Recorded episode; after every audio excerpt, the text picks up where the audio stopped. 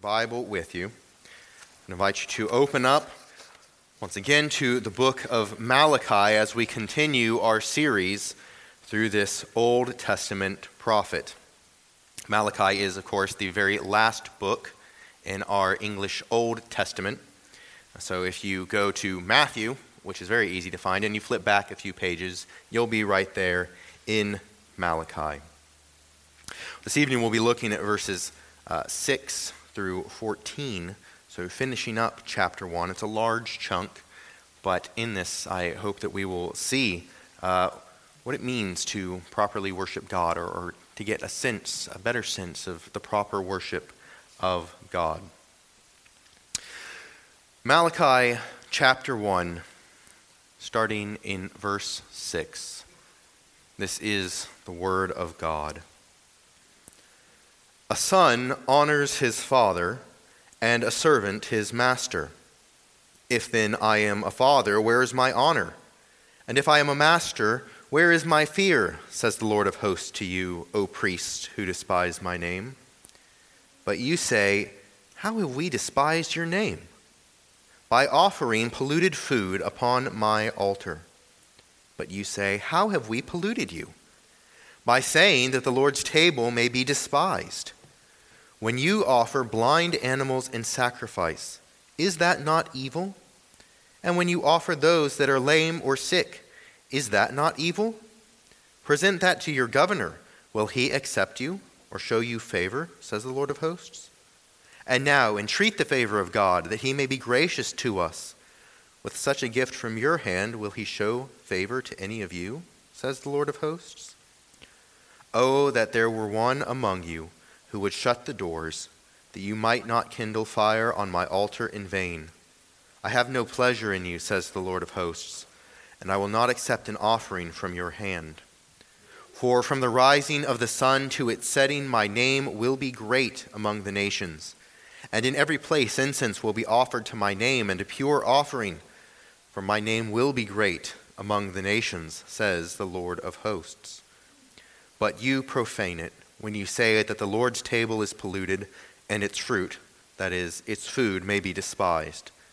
But you say, What a weariness this is, and you snort at it, says the Lord of hosts. You bring what has been taken by violence, or is lame or sick, and this you bring as your offering. Shall I accept that from your hand, says the Lord? Cursed be the cheat who has a male in his flock and vows it and yet sacrifices to the Lord what is blemished. For I am a great king, says the Lord of hosts, and my name will be feared among the nations. As far the reading from God's holy word. Let's go to him in prayer.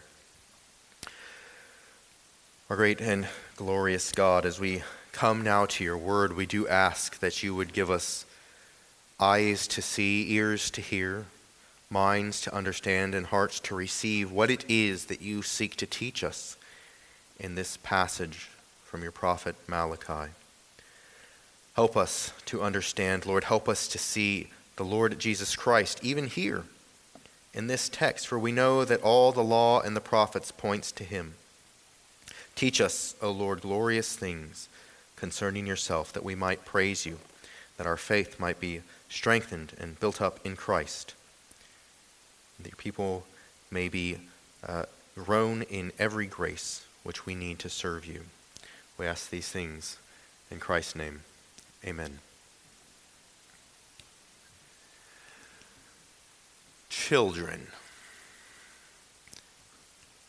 What would you do if your birthday was coming up and you asked your parents or grandparents or someone to get you something special, something big that you are really excited about and you would really like to have. Maybe some of you would like a bicycle.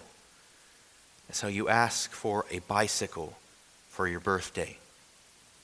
And you wait for it, and you wait for it, and finally it's your birthday, and you come out of your room and you see there in the living room is a big box just bicycle sized, all wrapped up in nice paper with a big bow on it.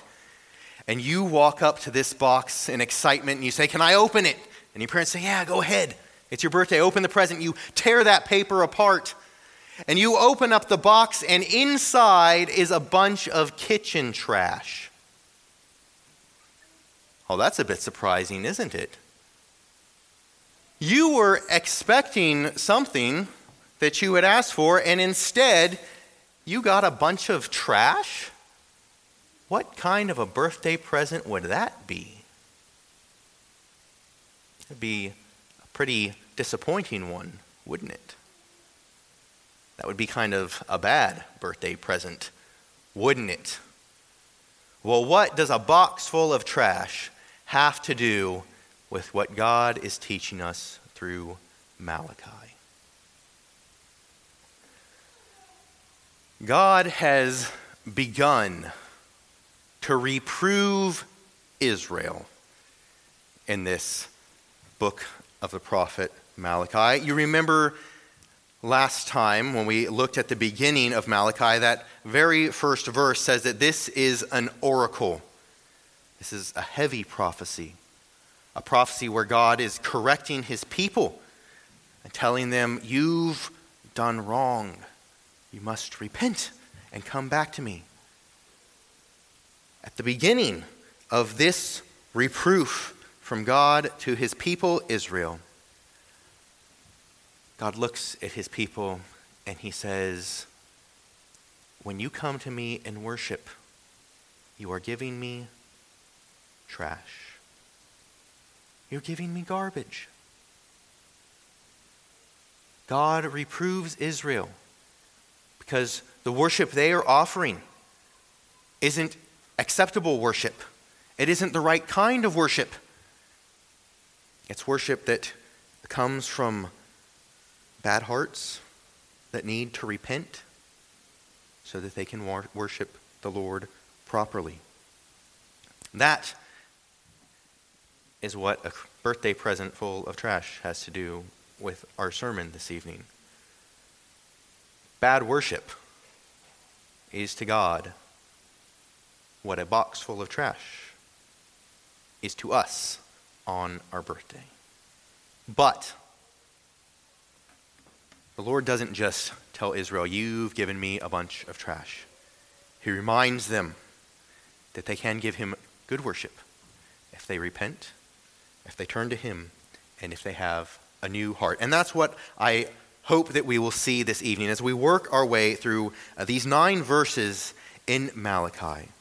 Hope we see that we must seek to worship God properly since we've been made his people and we've been given new hearts. We see that through the negative example, which Israel is giving to us, that they need to worship God properly because they don't have good hearts right then. They have hearts that are seeking their own uh, pleasure, their own wealth, their own glory. So I want us to look this evening at this text with uh, three general divisions. You can see that in your bulletin. First, there's a problem with worship there in Israel as God is reproving them. There's a problem with the worship. And that problem with the worship means that there is a need for repentance among the people of Israel. And that need for repentance or, or their ability to repent is predicated on new hearts. They need new hearts. So we see that to worship God properly, we must be his people and have new hearts.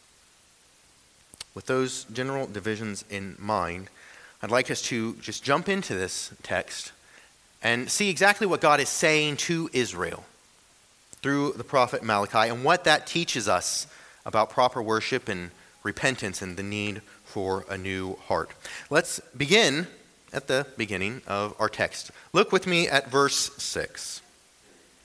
Under this general area of the, the fact that there's a problem with the worship, in verse 6, God begins this reproof by reminding his people, reminding Israel, and reminding us that he deserves proper worship. Look at verse 6. God says there, A son honors his father, and a servant his master. If then I am a father, where is my honor? And if I am a master, where is my fear? Says the Lord of hosts to you, O priests, who despise his name. The Lord begins this, this reproof of his people by using two different illustrations. First, that of the relationship between son and father, and that of a servant to his master. Sons are supposed to show respect to their fathers, aren't they? Maybe sometimes you've been to the store and you've seen a father there with uh, his little son, and the son is yelling and screaming that they want chocolate or other candies, and but their father says, No, not right now. The, the son gets mad and starts yelling more. And that little child is not showing respect to their father, are they? We can also think of perhaps older sons and their relationships to their father.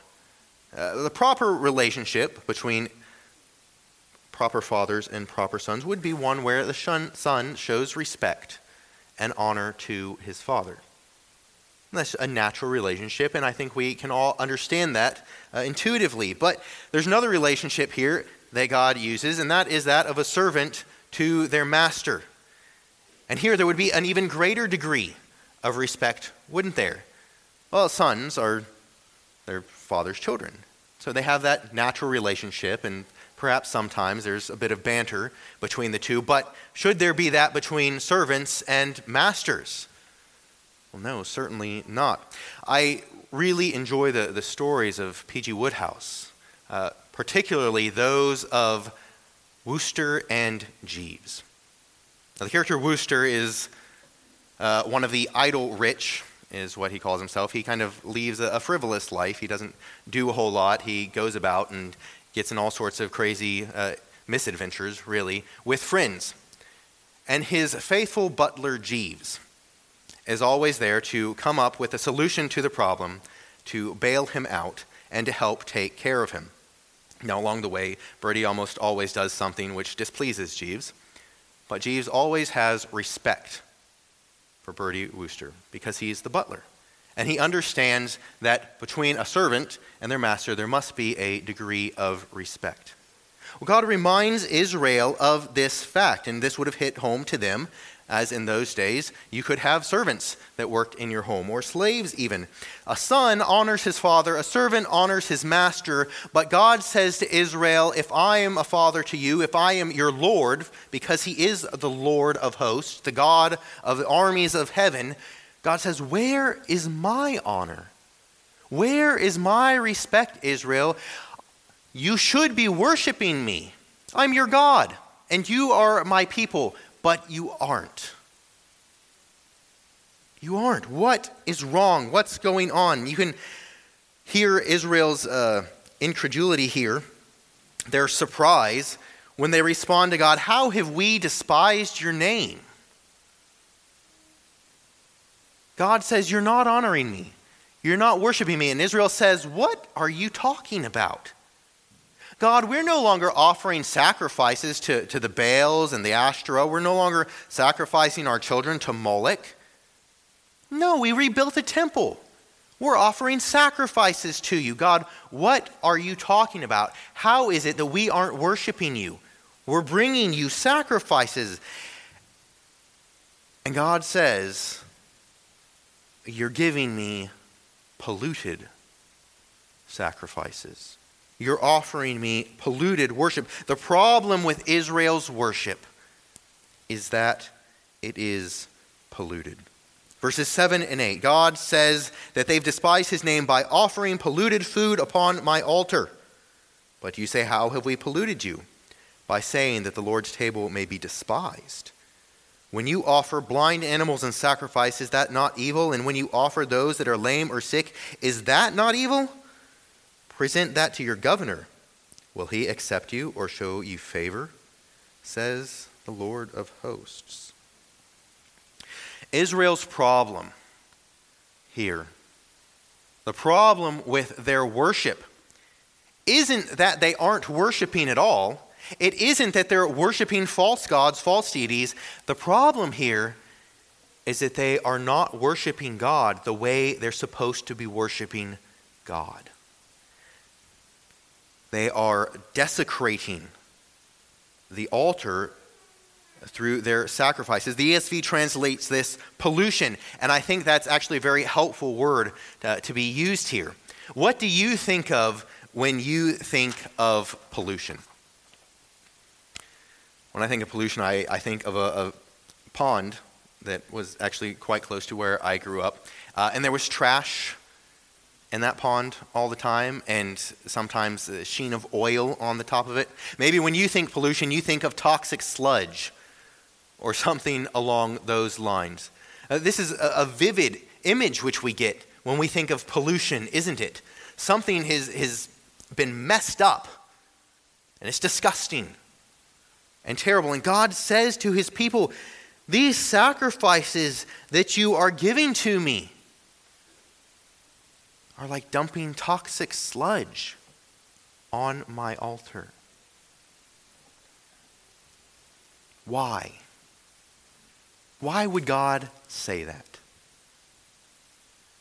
So we continue on. God says that they're offering animals who are blind, they're offering animals that are lame and sick.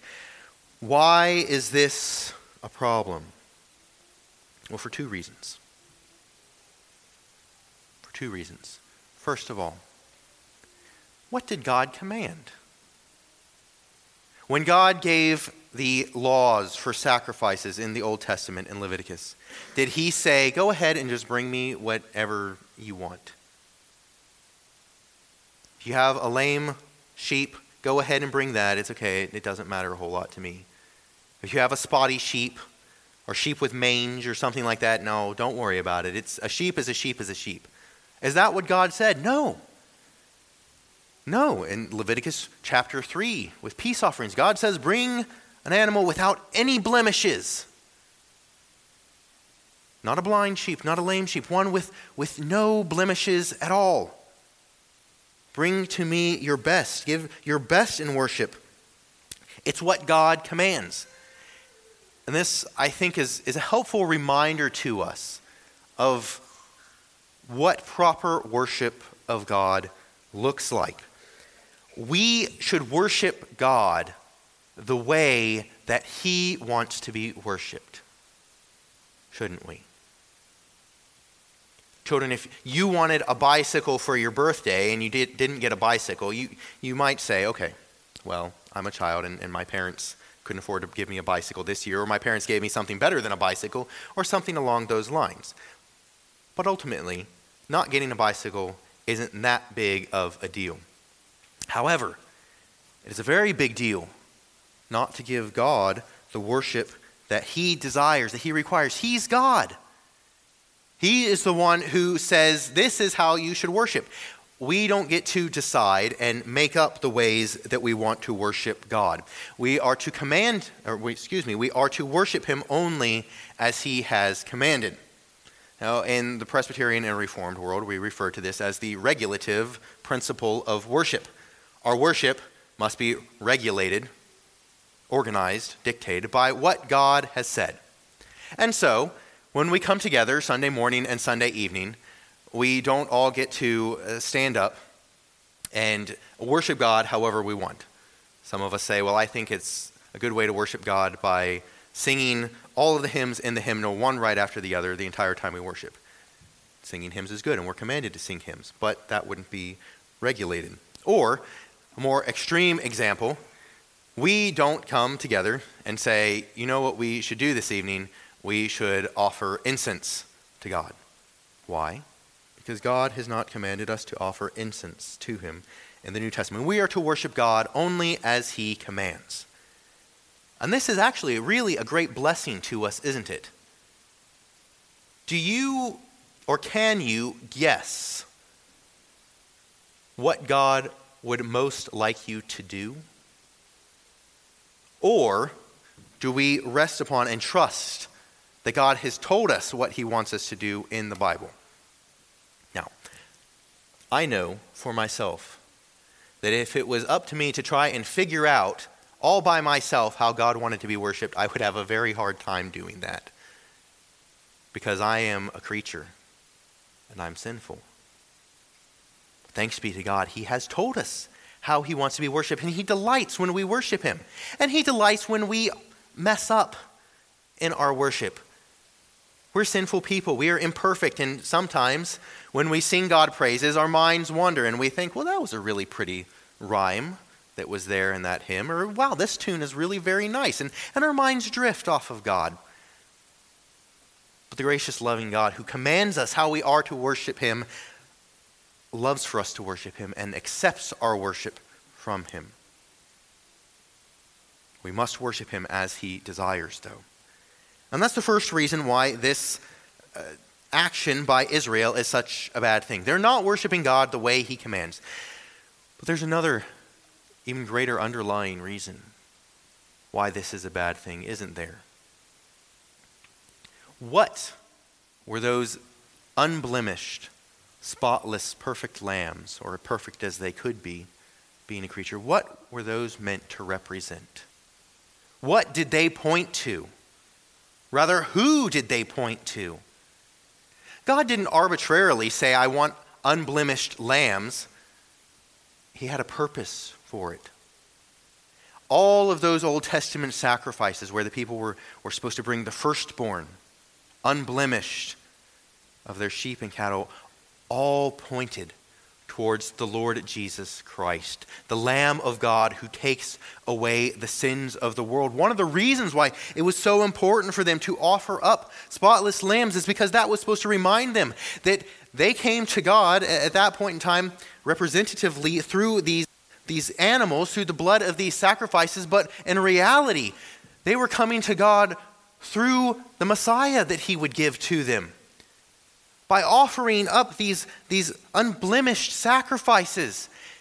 They were saying, We look forward to the time when God gives the once and for all sacrifice.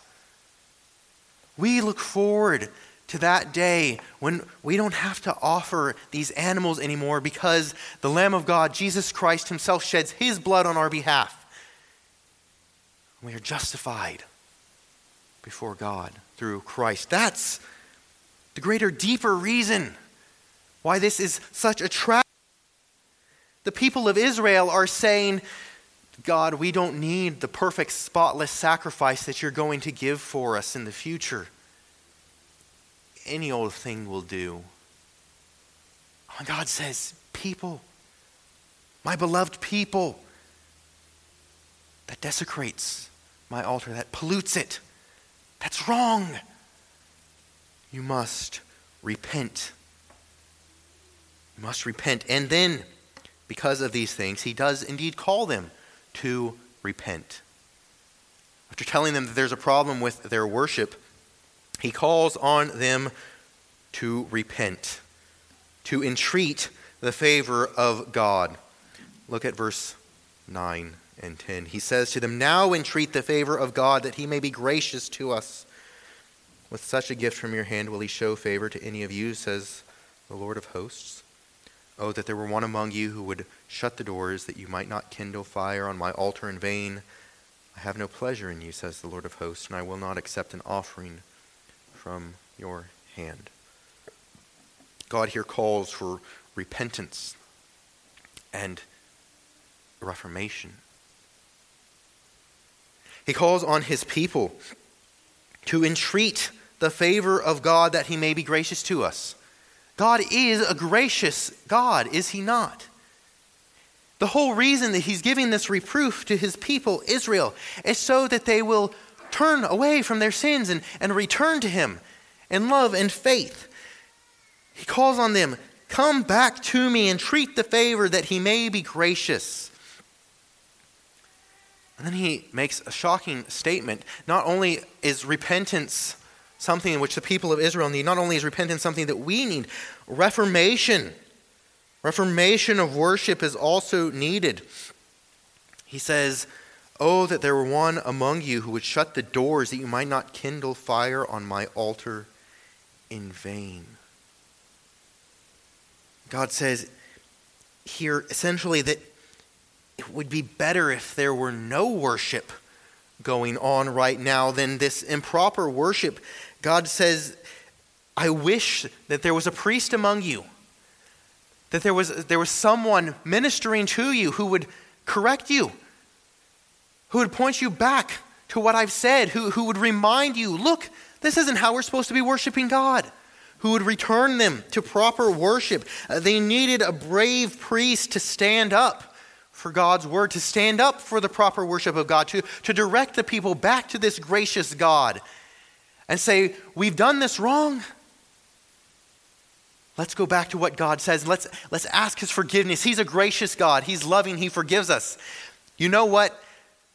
Let's bring proper sin offerings to God and return to Him. Let's repent and ask Him to restore us once again.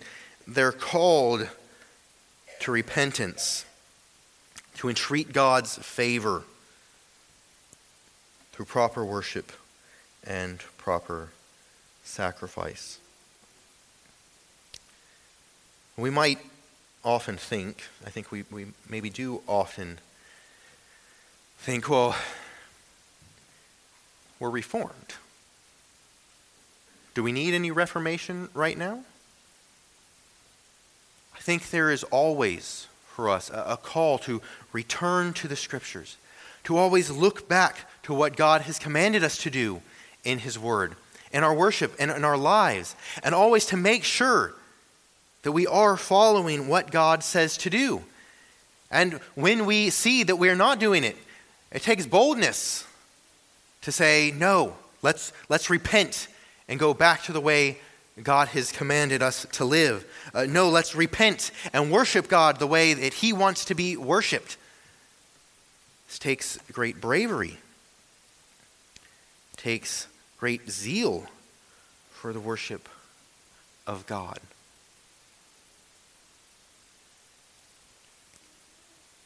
It's a hard task, but an important one.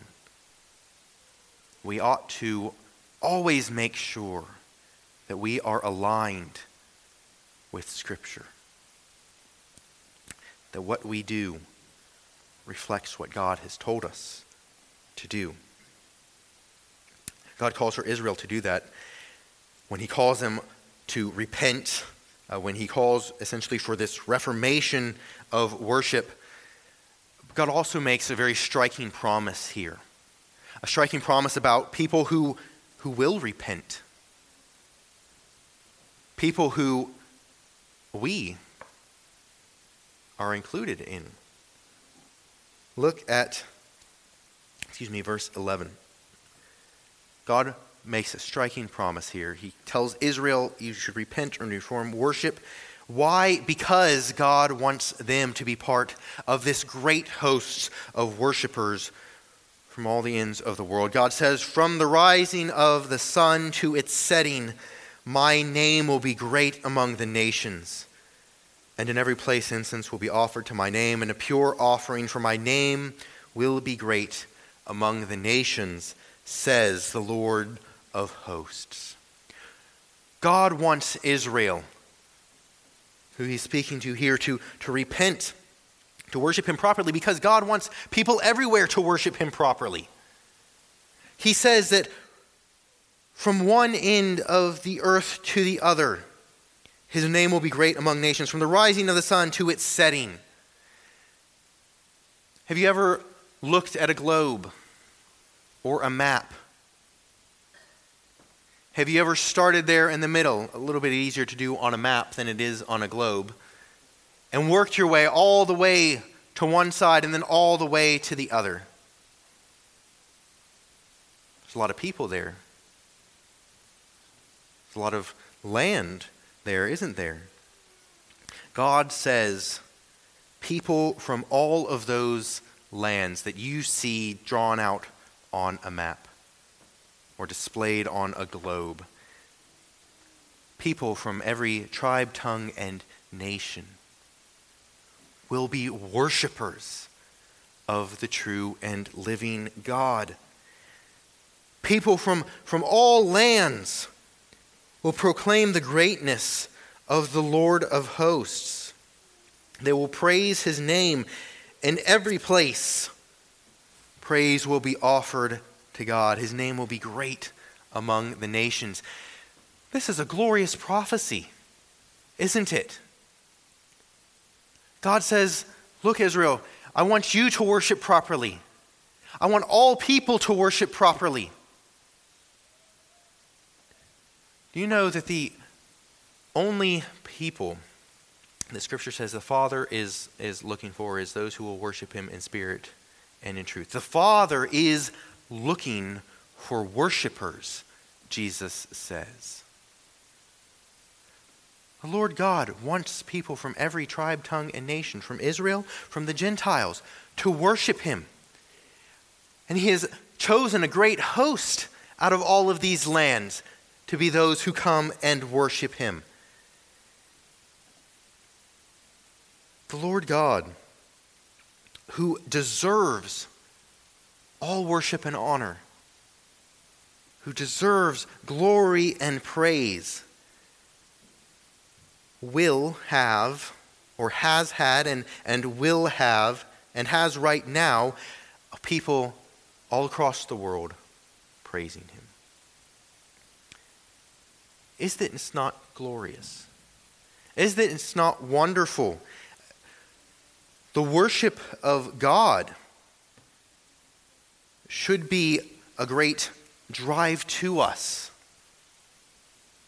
uh, to repent and seek for reformation in worship. The fact that God is saving people all over the place should encourage us to follow after God, to flee sin and self, and to pursue Christ and Christ alone, to worship Him as He deserves and delights to be worshiped. We ought to uh, think of this fact that the Lord's name is great in all the world and pursue the great glory of His name. Not just say, well, sure. God says from one end of the earth to the other, his name will be great. That's, that's nice. That's beautiful. That should cause us to work for the praise of God's name uh, from one end of the earth to the other. That's why we pray for missionaries. That's why we send missionaries out. That's why we support them. Because we know that the Lord has a people throughout all the world, and his name will be praised amongst the nations. And we want to see that happen. We want to see fulfillment of what God says here. We want the Lord to be worshiped. God calls Israel to repent of this, this polluted worship which they've given so that they can be a light to the nations and they can proclaim the glories of the Savior God to the people around them. But before they can do that, something has to happen. Before we could repent of our sins and turn to Christ, something had to happen, didn't it? We needed a new heart the people of Israel, the vast majority of them, need new hearts. Well, where does that come from? Malachi doesn't actually say anything about new hearts in this text, but he tells us what the attitude of the people is. And in seeing what their attitude towards God and towards worship is, I think we can rightly understand what God is saying in, in revealing this to them is that they need hearts of stone turned into hearts of flesh so that they can worship the true God. And, and praise be to God, He does change hearts of stone into hearts of flesh, doesn't He? God talks about the need for a new heart in verses 12 through 14. There, through Malachi, He says, But you profane it that is uh, the worship of God, the, the pure offerings, the praise of God's name. When you say the Lord's table is polluted and its fruit, that is, its food, may be despised. But you say, What a weariness this is, and you snort at it, says the Lord of hosts. What a weariness this is. The people of Israel, their, their response to, to God saying, You're polluting my worship, You're, you need to repent. Their response isn't, Oh, you're right, Lord. You're right. Uh, be gracious to us. They snort and they say, Oh, this is weary. This is boring. They thought that proper worship of God was, was boring. It was something that they really didn't want to be bothered with. They were going through the motions, as it were. Their hearts were not engaged in it. They said, okay, we know we're supposed to offer God sacrifices, so let's bring sacrifices. But that's all that they cared about, just fulfilling duty. There was no delight in God, no joy in worshiping their Creator and their God, the one who had saved them over and over again throughout history, who had just recently delivered them from exile. Thought the worship of God was, was burdensome, that it was wearisome, that it was boring. And I think sometimes we think the same thing, don't we? I think sometimes we come to church in the morning or the evening and we think, okay, yeah, this is what I'm supposed to do on a Sunday. So I'm just gonna I'm just gonna get through it. I'll sing the hymns, I'll close my eyes and fold my hands in prayer. I'll write down a couple things from the sermon, but this is kind of wearisome.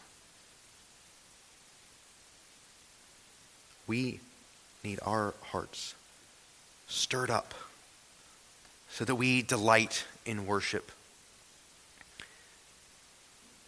We who are in Christ have new hearts.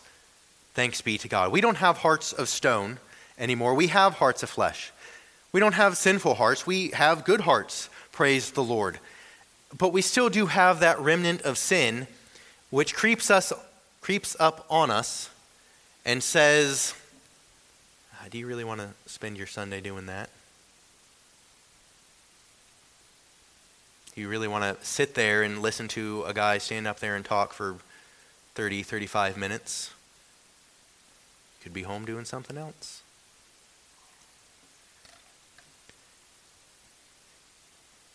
I think children, it can be especially difficult for you sometimes to not find worship boring. But let me encourage you. When we come together as God's people in the morning and the evening, God really does call us into his presence. When you hear the call to worship from the scripture, God is talking to us through His Word, and He's saying, Come into my throne room. Come into my presence. And when we gather together with all of God's people, we are getting a little taste of what heaven is like. In heaven, we will be in the presence of God, uh, before the very throne of God, singing His praises, worshiping Him, all together. And when we come together on Sunday, we are in the presence of God, coming together as His people to worship Him. Do you think it would be boring to stand in front of a king here on earth? No, I think that'd be very exciting, wouldn't it? You might not know whether to, to kneel or to bow or, or whatever. You might be a little bit confused as to all of the different ceremonies that might go on, but you think, wow, I'm standing in the presence of a king. Regardless of politics, if the President of the United States showed up here, we'd probably all think, wow, that's pretty cool. The President's here.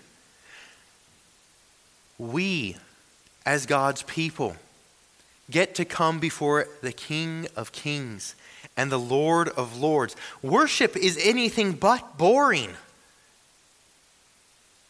We get to come to the living and true God through the Lord Jesus Christ. When you're tempted to be bored in worship, when, when your mind is wandering, or when you're thinking, maybe I do have better things to do, remember that fact. That even now, here, right now, we are in the presence of God as his people gathered together to worship him and to hear from him in his word.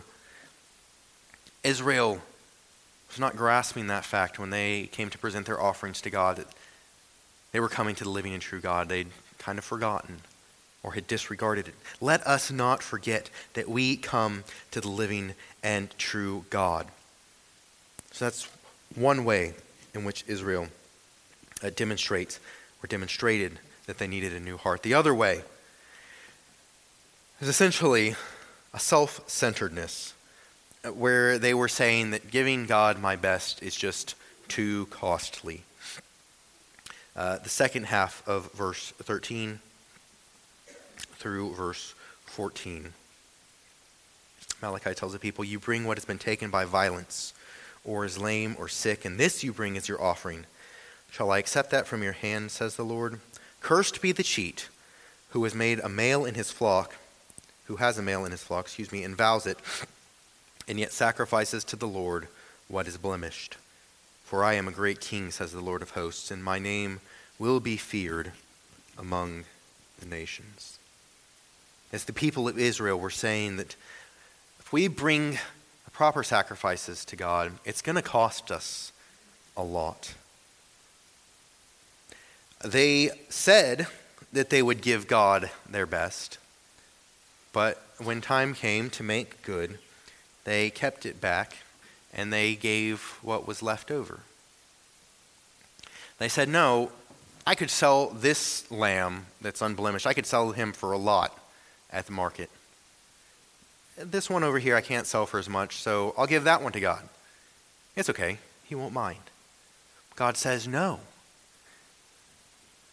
No, you shouldn't do that. The people were like Ananias and Sapphira in the New Testament. You remember what happened to Ananias and Sapphira? They had a plot of land and they sold it. And then they said, We're going to give part of it to the church, we're going to give part of it to God, but we're going to say that's all that we sold the land for. That way, we look good because we gave money, but we also don't miss out on a whole lot. It's not too costly for us. And that had quite disastrous consequences for them. They lied to the Holy Spirit, to God, and for that, uh, they were actually killed. God says to these people, Cursed be the cheat who has a male in his flock, vows it, and yet sacrifices to the Lord what is blemished. It's the same thing that happened to Ananias and Sapphira. God says, be engaged wholeheartedly. Don't say, well, I'll try to keep up some appearances as long as it doesn't cost me too much. He says, give your all in your worship. Cursed be the cheat who has a male in his flock. This strong language from God and, and the account of Ananias and Sapphira I think reminds us very poignantly, very pointedly, of the fact that God is God. And that's a simple statement. And you're not in your head saying, yes, who else would he be? Of course, God is God. What I mean by that is God is the holy, holy, holy God completely other. God is, is perfect. God is completely just and good. God is all loving and kind. But God is not like we are. I think C.S. Lewis put it very well in the Chronicles of Narnia in referring to Aslan, who represents Christ in the stories. Remember the, the Pevensie children finding out that Aslan is a lion say, A lion, is he safe? I think it's, it's Mr. Beaver says, Safe? Of course he's not safe. He's a lion. But he's good. God is God. Now, he's not sitting on his throne in heaven watching you saying, I really hope they mess up today so I can strike them down. No, he's gracious and kind and long suffering and greatly forgiving. He's not sitting there waiting to strike you down when you mess up. He's sitting there saying, Repent and come to me. But God is also not just a kindly old man, bearded, sitting there saying, I just want everybody to have sunshine and rainbows and puppies and candy. We need to remember that. We need to remember all of God's attributes. The love, yes, the great love with which He loved us, so much so that He gave His only Son to die on our behalf. But the justice, whereby the wicked will not go unpunished. The grace which He pours out upon us day by day, hour by hour. The wrath which He poured out on Christ. So that we who are in Christ don't have to suffer that wrath ourselves. God is God. We should be reminded of that by this. We, I think, perhaps also, as we close here, should be reminded uh, worship can be costly, can't it? Our brothers and sisters in, in persecuted places know that very well, that they could suffer great persecution for coming together to worship the Lord. We here in uh, the United States suffer, I think, perhaps a different kind of temptation when it comes to worship. Uh, our brothers and sisters in persecuted lands might suffer the temptation that says, well, don't go to worship. Uh, you could be raided today and then spend time in prison or be tortured. We here in the States face the temptation that says, well, everybody else gets to enjoy their Sunday off. Here I am in church. Well, all these other people get to go to a football game but I'm worshiping God. Uh, we face temptation that might cause us to question why are we here? What are we doing? Maybe I could be doing other things right now. We face temptation which says uh, the things of the earth are very nice. Maybe worship isn't that great. Dear people, Put that thought to death.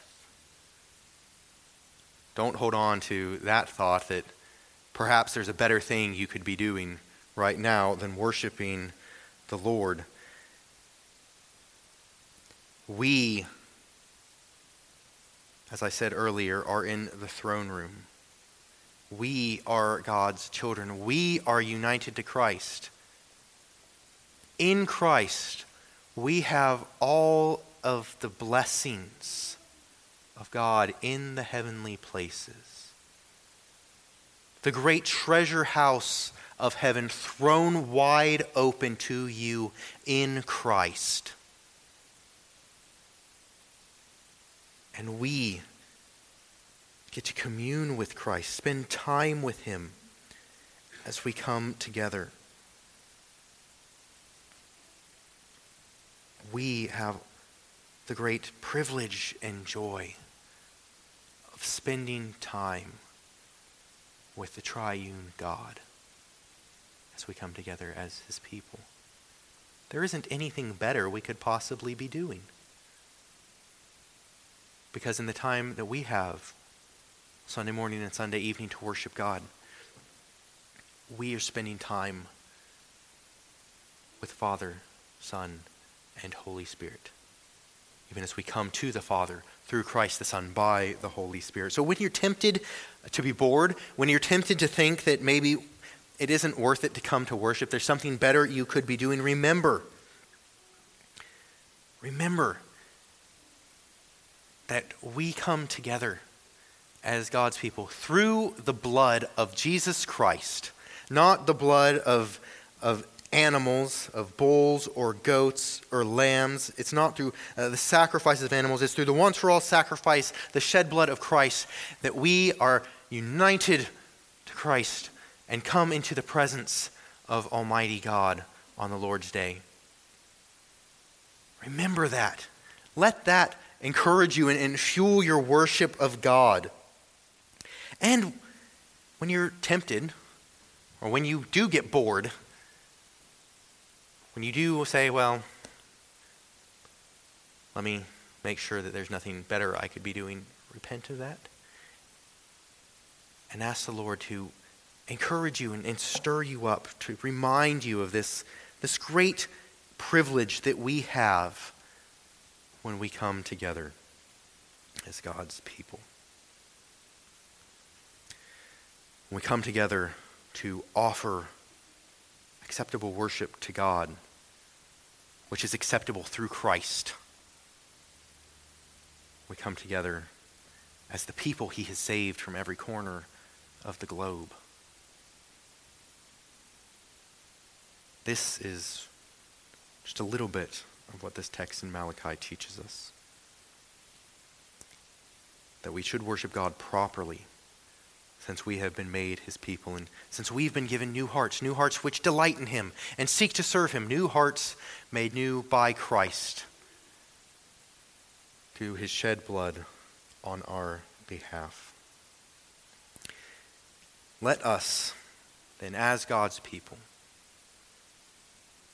seek to worship him according to what he has said in his word. Let us repent when we, when we don't. Turn back to him and with renewed vigor pursuing Christ.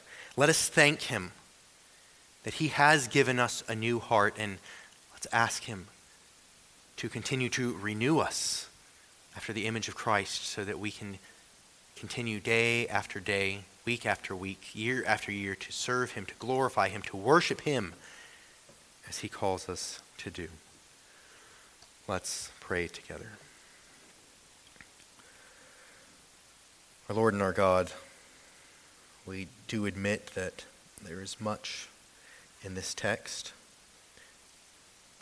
that uh, points out to us not only failings of Israel, but perhaps also failings in our own life. We thank you we thank you, Lord, that you have called us to yourself, that in and through Christ you have made us worshippers whose worship is acceptable to you.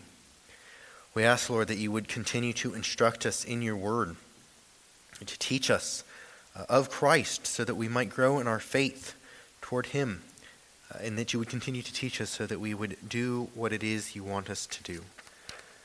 Help us to do this to your glory and honor, Lord, we ask in Christ's name. Amen. Let's take a couple minutes, or moments really, to meditate on this truth of God's Word, uh, to perhaps repent where we need to repent, to thank God for Christ and the great salvation which we have in Him, and to delight in the fact that we are even now before the throne of God Most High, worshiping Him as His people. Let's meditate on these things before we finish our worship this evening.